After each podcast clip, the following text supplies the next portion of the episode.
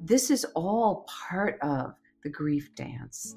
And I, I just want to explain for a moment about the use of dance because it's about dancing, I think, is about partnership and how you're going to partner with whoever or or even the music and and sometimes that partnership feels really smooth and easy and sometimes it's staccato and sometimes it's jagged and but not being afraid to be in that partnership is part of what makes the grief process and your evolution in your own healing possible.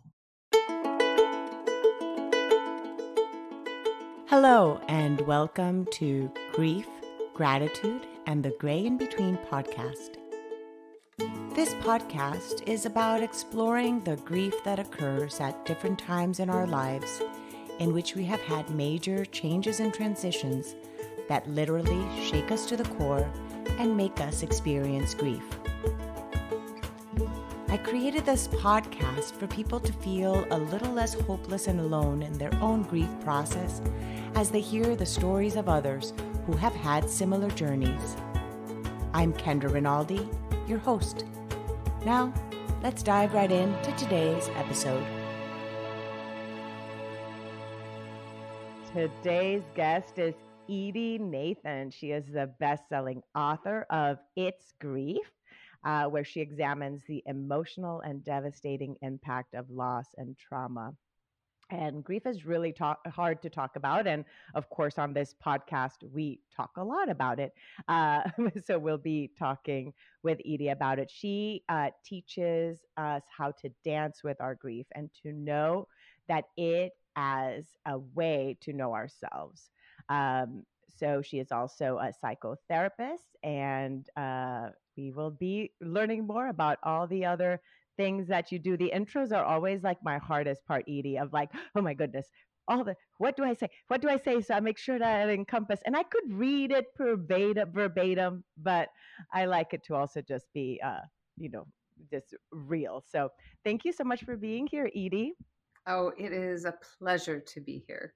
Uh, I'm so glad that I was contacted to be able to have you on the podcast and dive deeper into this topic of grief and talk about your book. But let's start talking about you. We were just before uh, recording, we're talking about where you're at. So let's talk about that. Where do you live right now?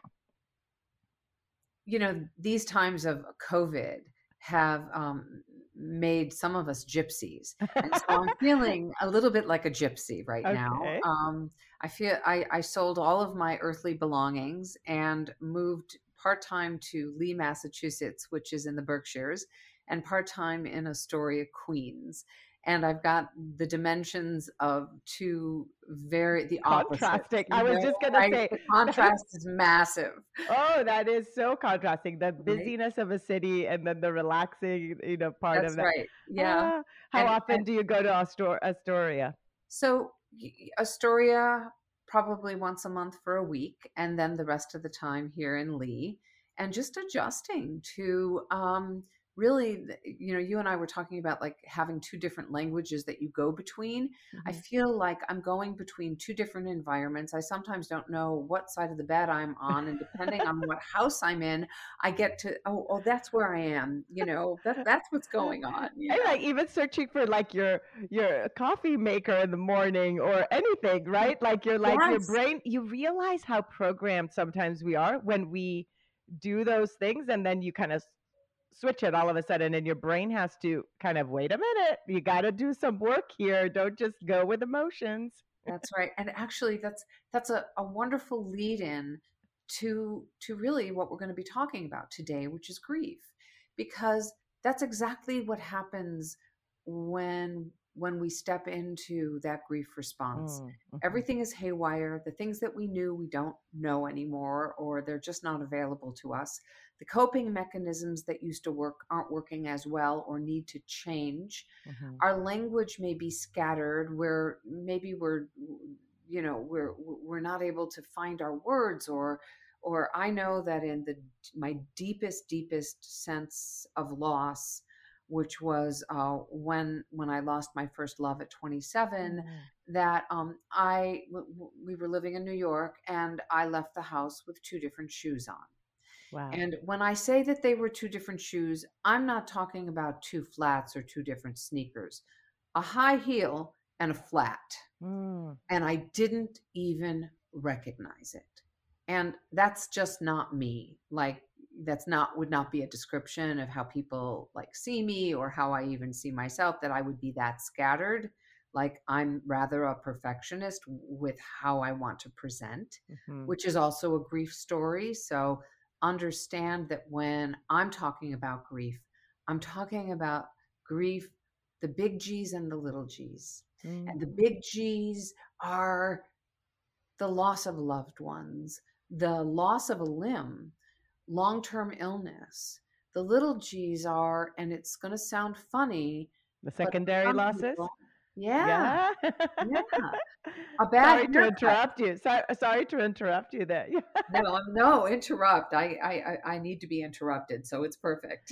no, no, you, no. You were saying little G's. Okay, so bad haircut. Uh, even a, a small move, like you, like even grieving every time you switch to even just that house in Astoria back and forth. Even that would be a little G. So the secondary losses could be even in the big G's or in the little G's. There could be secondary losses within these big griefs or little griefs. Absolutely. So so um so to actually bring that home is really it's it's I'm so glad that you brought up the secondary grief because secondary doesn't mean it's any less important, Yes. right? So someone loses their husband, they were in the process of moving into a new house that they just built and Mhm. um and they they they don't know if they should move in or not move in sell the house before they move in because it's not a house that one they're going to be able to afford on their own or two that they would want to live in without their love and in a way it's part of the primary grief it is also a secondary grief because money is now being held in escrow as an example. And while all of this is going on um, you know the daughter needs psychological help or the son needs you know to get to basketball and baseball because that is the son's coping mechanisms. And you cannot find a way to navigate through that you know as that whole person because you've got the primary grief you've got the secondary grief and then you've got all of the the things that you never thought you would be dealing with Absolutely. And then you're also then you mentioned even the children, then you're also adding to that if you have children or any other loved one, you're adding to that the grief of those around you that you're also having to kind of you know drive or you know like you said drive around here drive around there and and deal with yours as well and add to your bucket and that's why sometimes you end up walking out of the house with a high heel and a flat Uh, that's exactly right. because it's just so much that's going on. It's very um, disorienting. It's a it- it's a disorienting experience. It's a fog they call it grief fog right sometimes.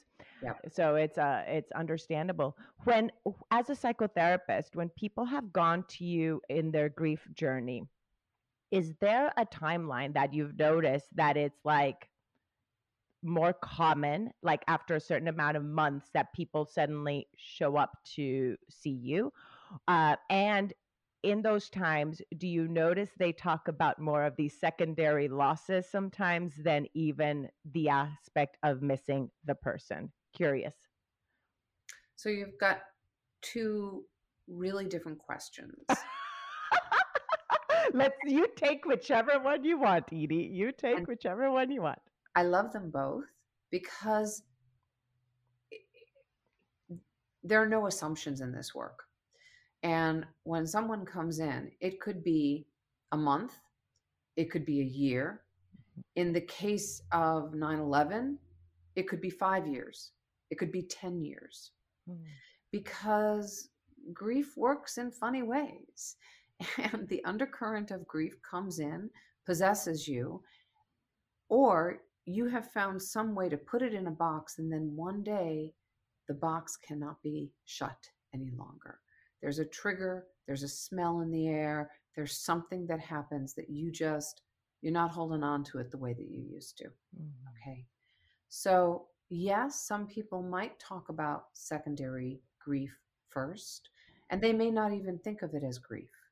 Mm-hmm. And they might talk about money because money is important. They might talk about loss of companionship because that's important. Mm-hmm. But again, I'm looking at all the different grief reactions. So when someone comes in, I don't want to hear their story. A lot of times the grief story is very aligned with trauma.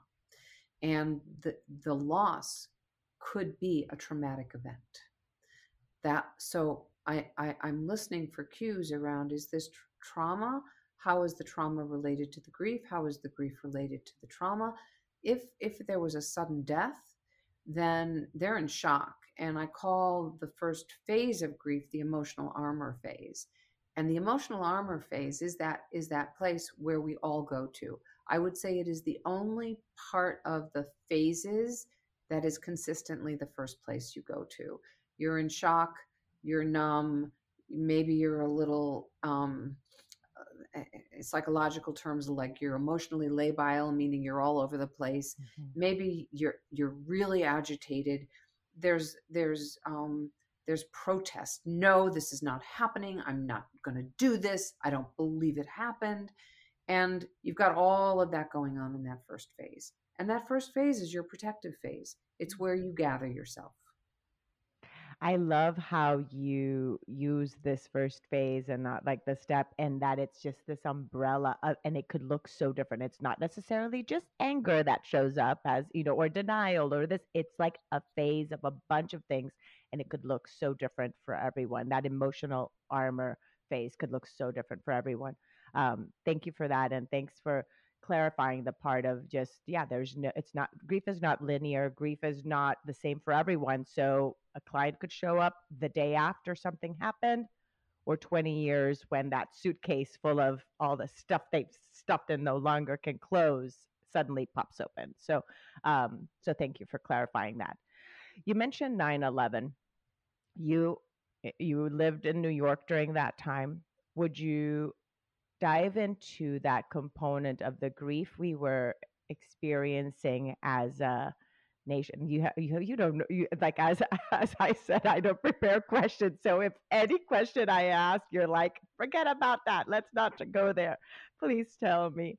Um, but the the the grief that we experienced as a nation, as well as of course, you probably saw a lot of these people that were touched by it personally. So um, I, I don't know how, how would you like to address that topic?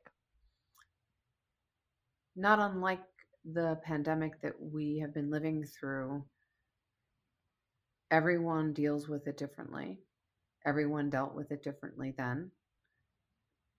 The pulse in New York was fearsome mm.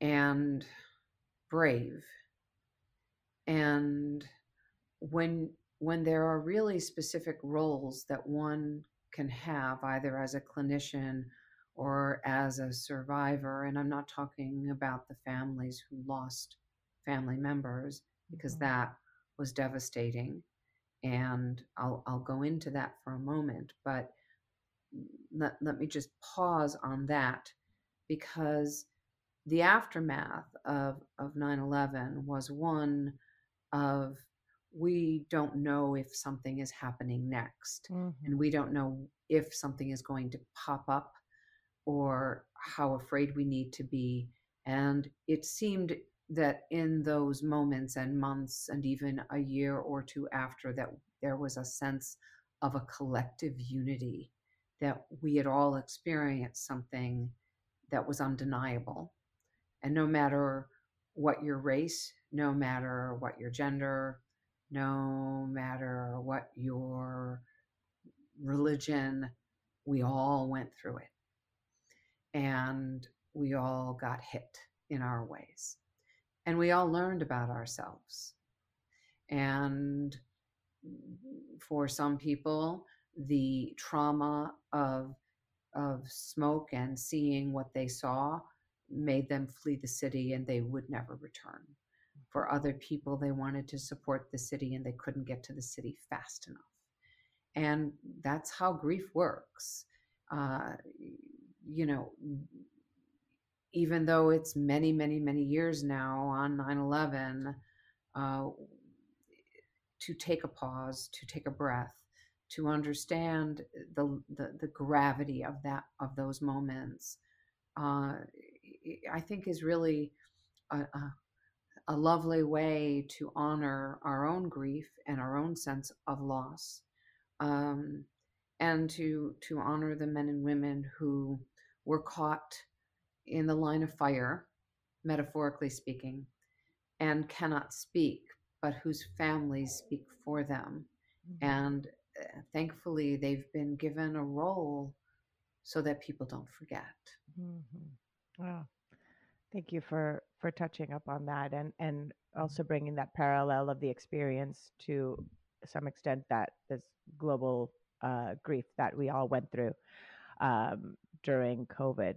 So let's touch on that, on these other types of grief that show up and that are not associated with death, because I believe that that is one thing. Uh, when I launched this podcast, was exactly to talk about all types of grief, not just that with death, That's and how because I think that there was this idea, I at least I thought that grief only happened, you only grieved when somebody died. We that it was not in co- like it was not used in colloquial terms like you know like oh yeah i'm grieving because i got a bad haircut like we were just talking before so let's let's dive into that part of all these different ways in which uh, grief can show up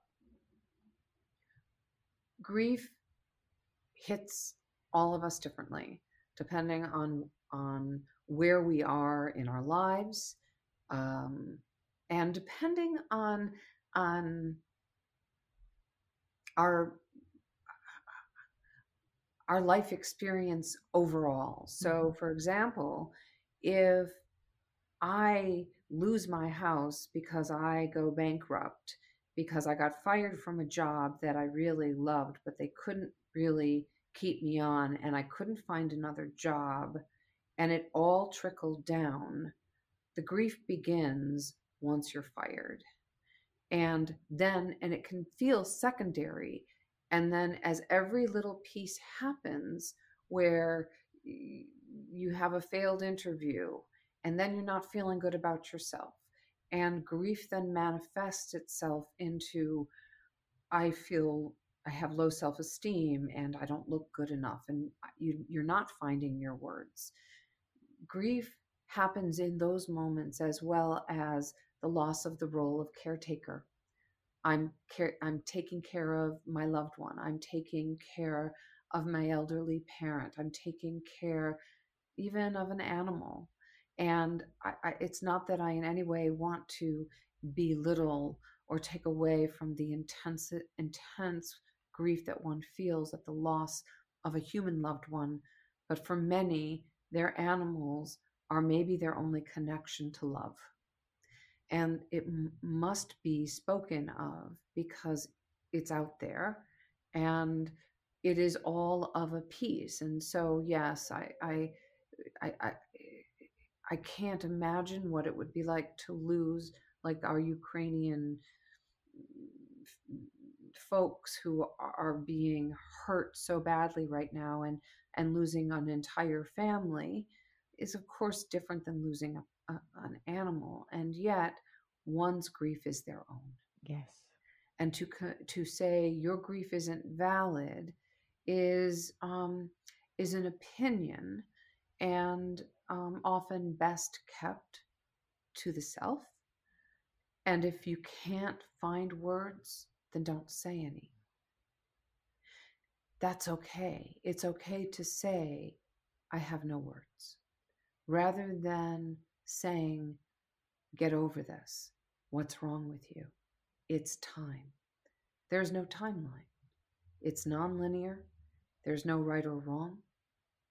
So, I've mentioned a few areas where grief comes up that is not due to the loss of a loved one, the loss of a role, the loss of being, you know, an active parent when your children go off to school. Yeah. Oh, right? Empty nesting, when, empty yes, nester. Empty nesting, when when mm-hmm. losing of a limb, being sick, and believe it or not, when someone has been given a diagnosis that really says to them, You're not going to live very long, and then they end up surpassing the amount of time that they were given. Mm. Believe it or not, there is a survivor's grief, and family members and loved ones and friends often don't know what to do with the given time, with the added time, because their lives may have directly shifted because of a timeline that was given. Ooh.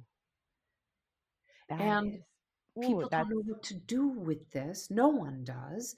It's borrowed time, and yet it's as if you're walking on eggshells. Ah. Again, it's not spoken of.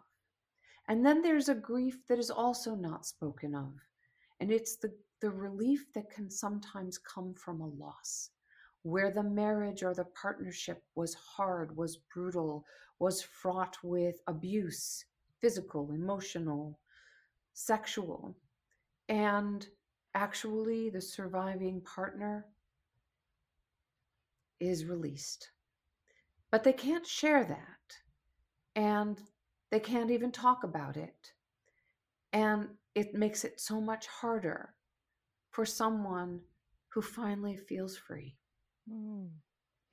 My touch, you touched on so many things, and I have chills on so many because that part of the borrowed time does happen in some of these diagnoses. I know people, for example, with parents with you know things like MS or part, you eh, know, what's the other ALS or any of these things that you know that are you know somewhat have a time and you think it's three times and as you said you kind of pause your your life okay i'm not going to go to college. I'm going to stay and be the caretaker.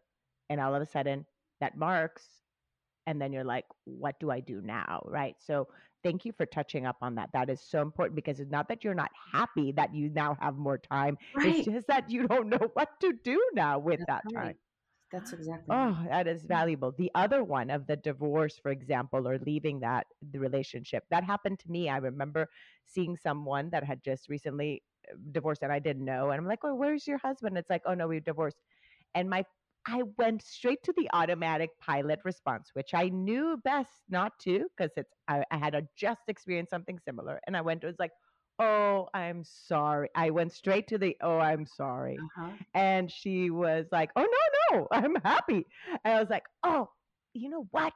I take that back. I said, I should have asked you, and I went, I should have asked you, how do you feel about that first before me projecting my automatic response? So thank you so much for telling me that you're actually happy. So now I try to bite my tongue a second and when someone says something, first ask, how do you feel about that?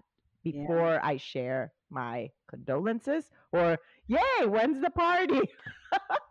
That's exactly right. right. Yeah. Do you know any other phrases? What other phrases would you think that are like, if you do not know, aside from that, I really have no words to say, or how do you feel about that? Any other key like tools or phrases for someone going to a grieving person that may be helpful for the listeners? Lately, I've been hooked on this uh, Japanese Buddhist phrase or word called Shoshin, S H O S H I N, and translated it means a beginner's mind. Mm-hmm. And I like it because if we could only approach people we love and people we know or don't know with a beginner's mind, with curiosity instead of our own narrative, hmm. it could actually change an entire perspective. Ah, and this is coming from the psychotherapist who wrote a book about grief and yet you can still go into it as that beginner's mind not like let me tell you everything that's going on with you right now. And right you're just going straight into the let me do this as the beginner's mind going straight to just the soul. So that is so valuable. That's a great tool. Thank you so much. Of course you know it's we want to know the right thing to say and sometimes there's no right thing to say. And to be okay with there's no right thing to say is harder than maybe just like blurting something out because our brains want to have a narrative. Our brains want to make it all right. Our brains want to be the the caretakers and the curators of i'm here i'm here to help uh, i'm going to bring you food. But what if they don't want food? What if they're mm. getting so much food they don't even know what to do with the food mm. you know and and so again it's like let's look at that curiosity that sense of curiosity around grief the the sense that there are so i i i, talk about this in, in in my book it's grief that there are 11 phases i and someone once said to me 11 god that seems like a lot you know it's a it's 11 for a lot of reasons. Number one i think that 11 is a it's a very special number. It's a sacred number and grief is sacred. Mm. the other the other piece is that it it it, it allows you it's kind of like it even though it's nonlinear grief is nonlinear it it it it's like 11 months. It's like 11 11 ways to meet your grief 11 ways to dance with it 11 ways you know to to find forgiveness to to you know contemplate what anger is how your anxiety plays with you, how anxiety and anger love to interact with one another, how when anger doesn't get expressed, guess what happens? Your your your your anxiety comes up and you express anger and the anxiety dissipates. Mm. So this is all part of the grief dance. And I, I just want to explain for a moment about the use of dance because it's about dancing, I think, is about partnership and how you're going to partner with whoever or or even the music and and sometimes that partnership feels really smooth and easy and sometimes it's staccato and sometimes it's jagged and but not being afraid to be in that partnership is part of what makes the grief process and your evolution in your own healing possible. So this is so important because right there that partnership you you mentioned in the in the kind of the ideas or it was mentioned to me the aspect of using grief as your ally. So this is that partnership you're talking about? Yeah. That ally. Okay.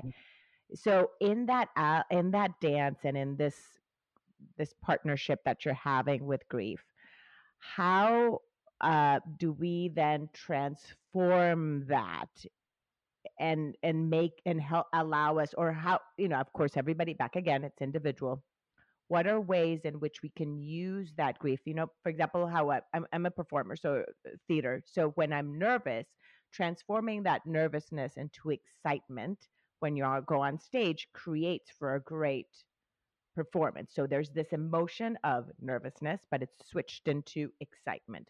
So, in grief and in this partnership, how do we transform that into something beautiful? And what ways can it kind of show up in our lives? Grief will show up differently for everyone.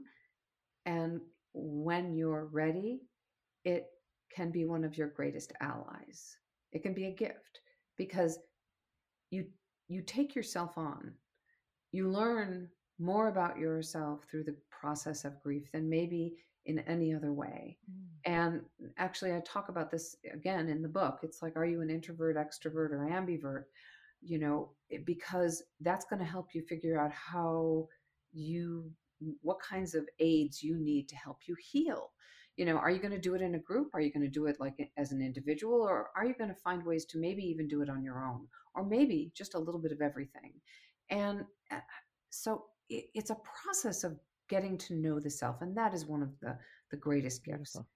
Okay the other piece is if you if you if you've lost a loved one how do you take some of the lessons that they've taught you even if the relationship wasn't great and you had you fought against them how does that fight and the energy of the fight actually get translated into how you're going to fight for your own life or how you're going to fight to be the best performer or you're going to fight to have a voice or you're going to fight to get the message out ah, That I love that, and I love how you express the different oops, the different types of people, right? Introvert, extrovert, and what is the other one I had not? So ambivert. ambivert, and it's a combo of two.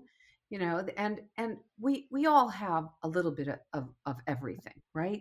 But the the the the introvert, the best way to describe the introvert is it's not that they don't like people, but the way that they regather energy is by being going in, alone, mm-hmm. right? And the way that an extrovert gathers their energy is usually like with folks, with people. And the way the ambivert, it's kind of like a little bit of both. Sometimes, and I'm probably more of an ambivert. You know, sometimes I really need my alone time when I'm writing, when I'm processing, you know, m- my couch has a forever indentation in it it's like that's where I am and I don't want to move, you know. And and then when I'm social, I just I want to go out there and I want to dance and swirl and and not act my age and and and and while I'm doing that, there are times my mother before she passed away left me jewelry and when I wear her jewelry, I feel like I am showing her the world. Mm-hmm. And and so again, it's like I'm using my grief, I'm appreciating the jewels that she had, and I get to show her the world through my eyes. I so what a beautiful way of seeing that that when you're wearing something from your mom that it's a way of showing. Thank you for sharing that. The um the part of the tools within our personalities and really that discovering of ourselves um, thank you for that because we we see we tend to maybe recommend maybe the ways and tools that have helped us but for someone else that may be completely like not the right way because that is not the type of personality they have. So listening to this and listening to if if if that person's grieving that is grieving cho- chose in their tools to listen to a podcast they would be listening to this you know that and and then gathering that there are so many different ways and tools that they can use for their grief is so important. Now let's go into your um, book more dive into your book. Tell us about the uh, the book again. The title is "It's Grief," and it has the dancing. Can you go into the the other little part? I, if not, I have to change my screen here to look. Don't worry it. about it. I actually, I think I know it. So okay. so one of us knows it. That's good. Right? it's grief is the the main title. The secondary title is the um um. Well, Let me look for it then. Um, the dance of self discovery through trauma and loss. Thank you. So that is that is what you just even just describe of how we end up learning so much about ourselves through through the grief. Now, in this book, is it primarily then for someone that's been through trauma uh, of the death of a loved one or any type of grief? Who would be the right reader? And I have not read it. I didn't have time between the booking to to now. You know, so. it's it's really for for anyone who's experienced grief. I cover. I just talk about my case studies are about you know folks who have lost loved ones, folks who were not were, were not sad necessarily about the loss of a parent who was cruel. Uh, careta- the loss of the role, the caretaker, the divorce, um, you know, different kinds of deaths, suicides, just, and it really takes you through, okay, so these are three different ways for you to assess kind of who you are. Mm-hmm. And I just talked about one, which is, you know, ambivert, extrovert, and introvert, but there are two other assessments. And they really get you thinking about, well, gee, like, who am I? And how how how do I live in the world and how do I process? Once you get to know that, that in and of itself, grief has brought you to the book and you get to then explore.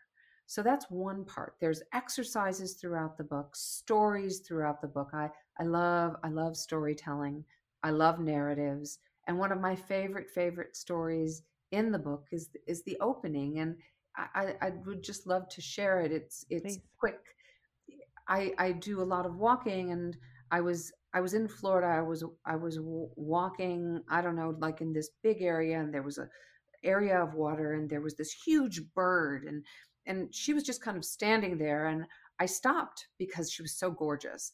And she stopped and she looked at me and she hopped toward me. And I was like, oh my God, this is kind of cool. And then I, I took a step toward her and then she took another hop toward me.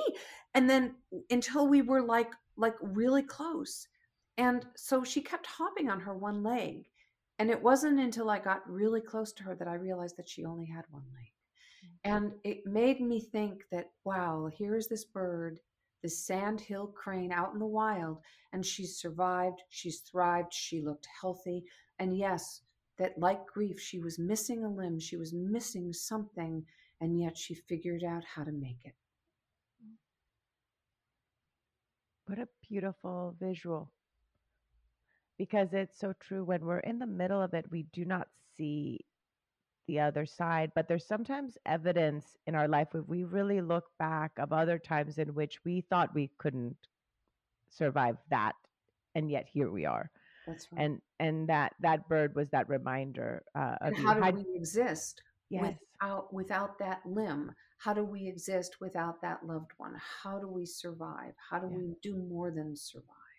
Right. Thrive. In this case, she was thriving, you know, thriving even. Um, can would you mind sharing a little bit when you were 27 and this uh, and your love, uh, your first love died? Were you already studying grief at that time, or and psycho and, and psychology or psychotherapy at that time, or not at all? Yes and no. Okay.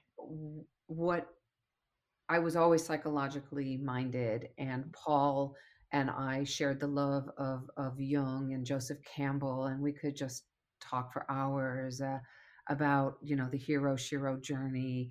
And when when when Paul died, and I reached out for help, no one seemed to be able to help this 27 year old mm-hmm. girl, woman, really, um, move through this um, try to figure out how to how to how to land somewhere. And I was so distraught. I wasn't thinking straight, uh, obviously from the shoes.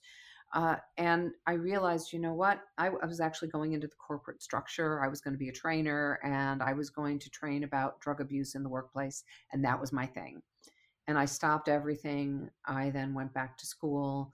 I got a master's degree in drama therapy and sociology and then another another degree and in in social work and i put it all together to really form a relationship between grief and psychodrama and helping and, and and the hero's journey and helping people find a way to creatively master how they're going to dance with grief. So we could say that this uh, dance of self discovery of who you are right now might have not taken this path. You might just right now be training in the corporate world about drug drug abuse in the workspace had you not had that experience at the age of 27 correct i would yes and you know the the what's interesting is that sometimes you can have one major loss and then what happens is it reminds you of other losses and other traumas and that's what happened for me mm. the realization of having been bullied and having been a big a, a larger person at, at one time and and having been sexually abused that mm. all of these came trickling in or bombarding me to to really force me to say wow i have like chosen to box all of that up and now, with Paul's death, everything has to be opened. And the realization that the grief was with me and walking with me, kind of like the growth of bamboo that just grows right under its root system, grows right under the surface and is so invasive. And without even realizing how invasive all of that other stuff was. And it took Paul's death to wake me up. Mm and that was just you were yeah you were walking around with trauma that then his death then brought up and I, I have realized that even just with myself that when suddenly i have a certain loss that yes all these other things kind of show up that you don't even realize were there. So and they're not invited. I want you, you all to know, okay? They, they, they, they really are uninvited guests. Yes. they're an invited guest, but do, do you think that they're showing up because it's like we need to address it so we don't keep on storing them in our body somehow? Yeah, so I have this great magnet on my refrigerator and it's a pirate's chest and it's got a little button on it and when you press the button there's this uh-huh. like voice that comes out and first there's like this knock and then it says let me out of here and that's what was happening with everything.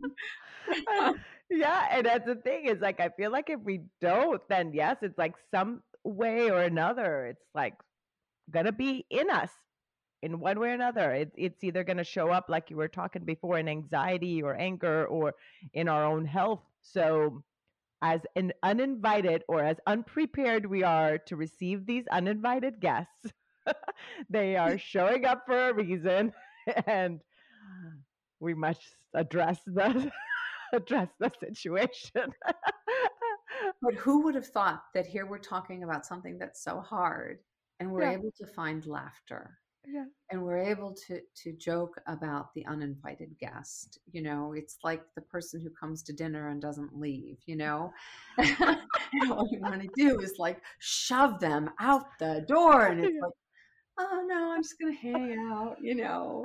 Like, you know, and they, they had, you go to bed, you know. Yeah, yeah, yeah. You start sweeping around them, and they're still, you know, like in a in a in a club, they start turning on the lights and That's like it. you know That's like it. you're like doing That's everything. Oh, that is so fun. Now let's talk. You mentioned humor. Let's talk about that part of humor, like how that is up sometimes one of the ways in which we even deal with this something so heavy.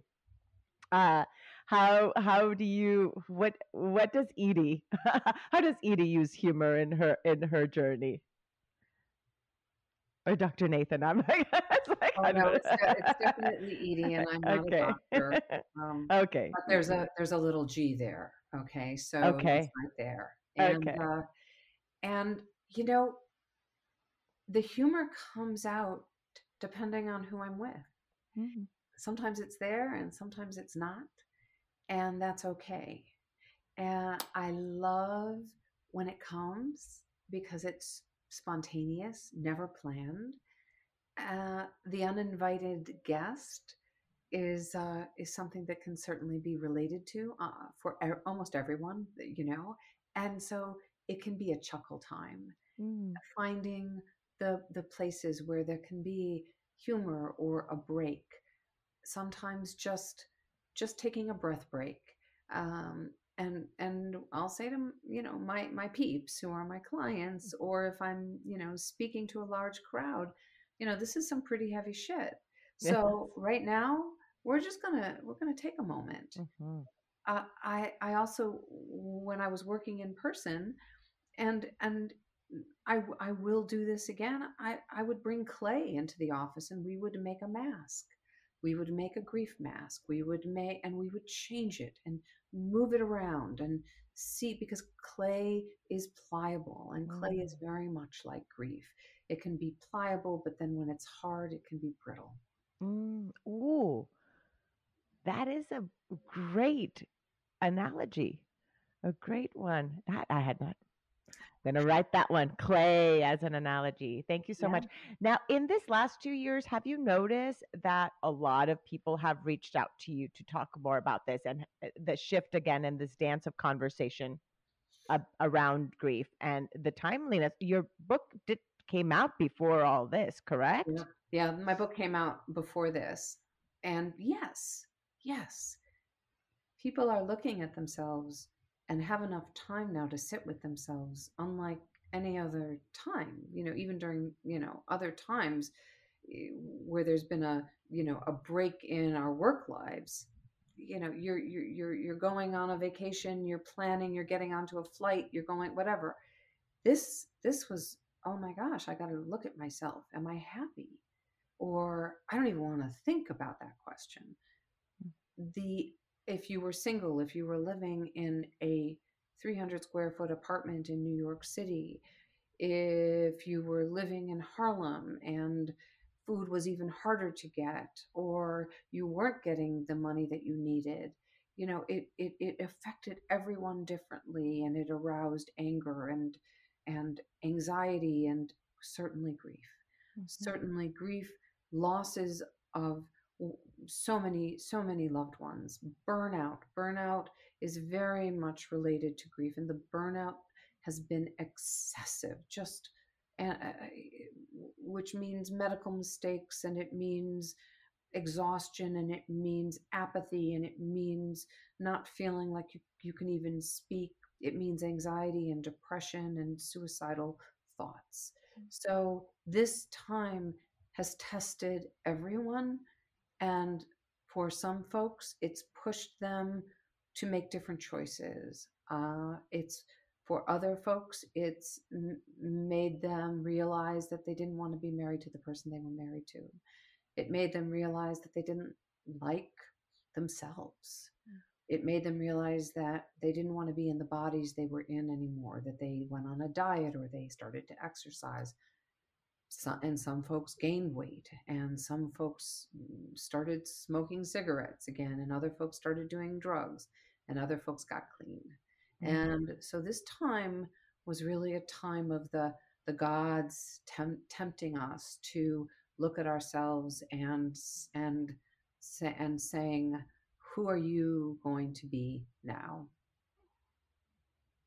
and that question comes up in so many aspects and you know uh, how do you call these forks in the road for us every time we have that choice of who are we going to be now which path are we going to take and you know this one was at a global scale that we all uh, took different paths into choosing. Uh, but that crucial question will come up in any moment that we're faced with a transition. That's right. And it hit all of us. Mm-hmm. So it didn't matter where you were living, it didn't matter. It, it affected all people, all humans. And that covers everything, mm-hmm. period. All mm. humans. Yes. So you know, no one can say they weren't affected. They might pretend that they weren't, you know, but you learned what you were made of. For some, you ignored. For others, and none of it's wrong and none of it's right. Correct. I can tell you that the teenagers, the suicide rate, sadly, in many teenagers, or the suicide ideation during this time um, was was pretty powerful and their grief and their lost uh, uh, senses of development, uh, uh, their lost sense of a burgeoning sexuality or mm-hmm. crushes or the first kiss or dating or marriages that got canceled the, these and and that's not certainly within the teenagers but mm-hmm. i would say the that younger teenagers population. yeah they really mm-hmm. had a hard time and the parents had a hard time too if what the system their their systems were based on within their families what the system did not include having dinner together the system did not include homeschooling the system you know and who who did. All of a sudden maybe the family system had to reignite what had been lost or recognize what what has been lost all along and choose not to still do anything. And what we also noticed sadly in in seeing what was going on in some homes is that these kids were not getting their school lunches and so they weren't eating. Mm-hmm. and the the difficulty of the parent or parents in the shame around that and the guilt and the um, sense of uh, hopelessness and powerlessness, which is all also part of grief, which we don't talk about. We don't. We don't. And it's so hard sometimes for people to ask for help in those kind of situations, or sometimes there isn't any help, you know, in this, in eh, like when parents are not able to pay for their kids two meals at home. You know, they maybe have enough budget right. for one meal, right. but not for two. And those other two meals they get from the school system, and right. um, and these kids not being able to get that, and and and not knowing, either by because of pride or because of not knowing even who do you reach out to for help and support when you're going through this is just uh, and hard. and often there's they, they didn't have internet connections and right. often they didn't have the computers at home to be able to even get certain information that that that they might have been able to get in terms of Mhm. where where are services where can they get the help they need. And and and so now we're talking about grief uh, uh, in, in a whole different Oh, realm right but a realm that cannot be dismissed a mhm. realm that needs our attention for sure and and you know the the desperation because perhaps some of these men and women who could not give, give their children what they need needed during this pandemic they weren't able to do the work that they were were great at doing whether it was home care or or or caring for the elderly or um, helping someone tend to their home you know they weren't able to, to to make those moves they weren't able to necessarily travel on the subways or the if they because they were not essential even they were not essential that's exactly right. workers or yeah That's right. So so so you know this is a deeper dive into a grief that is that is really so much part of the pandemic for sure. And then I I want to just change the topic if I might for just a moment because I'm it's your it's your interview. You take it wherever you but want. you're the interviewer. no no no no no. You're my guest. I i've taken it many tangents. Please go. So uh, the I'm writing a second book right now, okay. And r- the working title is Sexual Grief: The Human Condition. And sexual grief is a natural response to an unnatural experience. It falls under a relationship to sexual trauma. And trauma is not necessarily just abuse, but the traumas that we experience over the time in our lives. And it's also grief, but it's a different, perhaps a different kind of grief Mm. and we don't talk about it it hasn't really this idea this type of grief has really not been discussed. And i'm, I'm very excited about it because it seems that it's often sexual grief is often misdiagnosed as anxiety or depression and i'm sure that that that that that they are at play. However if you in your in your life have a a, a, bad experience as you enter menopause or or you know you came out of a very religious home and you can't live as the person you know you are because of that very religious home the sexual grief that happens affects every part of you. I, I was just going to actually even ask you that if that if the grief in sexual in the sexual grief could come up because of the thoughts or beliefs you had growing up about sex and then how that translates then into now your experience that then wait a minute I'm not supposed to feel pleasure this whatever if it's not outside of this that's right. kind of little box right? So then there's grief associated with that and and that grief has a whole bunch of different layers of guilt of right? All yes these other guilt aspects shame shame that's yeah. Yeah so that's so important so glad that you're doing that because it if if people then kind of uncover that they can heal that aspect of of themselves as well. Absolutely so let's go into how people can find you edy and also you said that you might go back into doing it in person. Or you have the two books again. It's grief by edy nathan and you can find it on amazon or go on or you know any any really any of the bookstores um, have it. And if they don't have it you can also order it.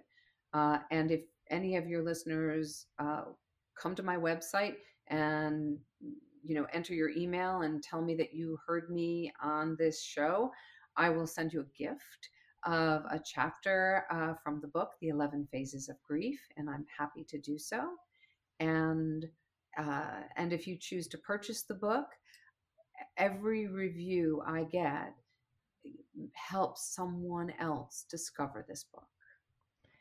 and that is that is so important because it may even be that yes maybe you're kind of interested but the fact that someone this might save them this might save them is so important because it's like we're opening that conversation for someone out there that needs to hear that so thank you for that and the other book then will if they subscribe to your website then they'll Then be they'll able to know And then they can pre-order. And right now, the working title. And so let me just tell you, the working working titles don't mean that that's what it's going to be. But right now, the working title is "Sexual Grief: The Human Condition."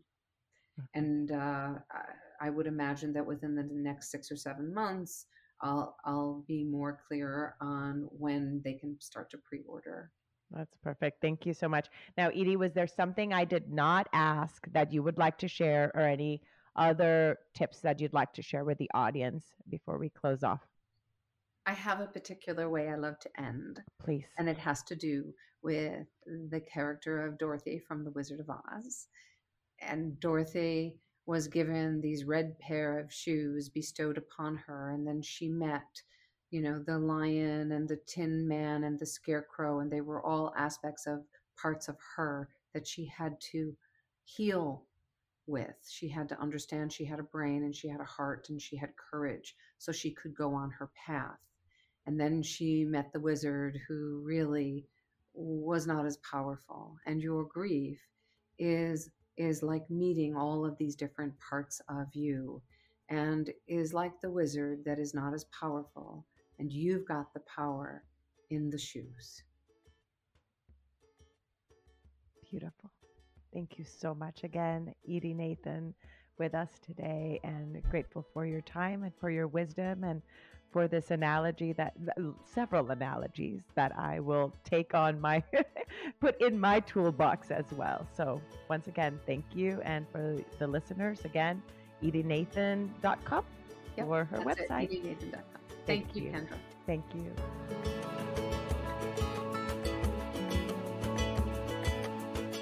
Thank you again so much for choosing to listen today.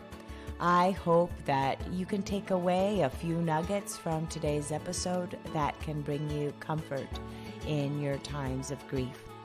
If so, it would mean so much to me if you would rate and comment on this episode. And if you feel inspired in some way to share it with someone who may need to hear this, please do so. Also, if you or someone you know has a story of grief and gratitude that should be shared so that others can be inspired as well, please reach out to me. And thanks once again for tuning in to Grief, Gratitude, and the Gray in Between podcast. Have a beautiful day.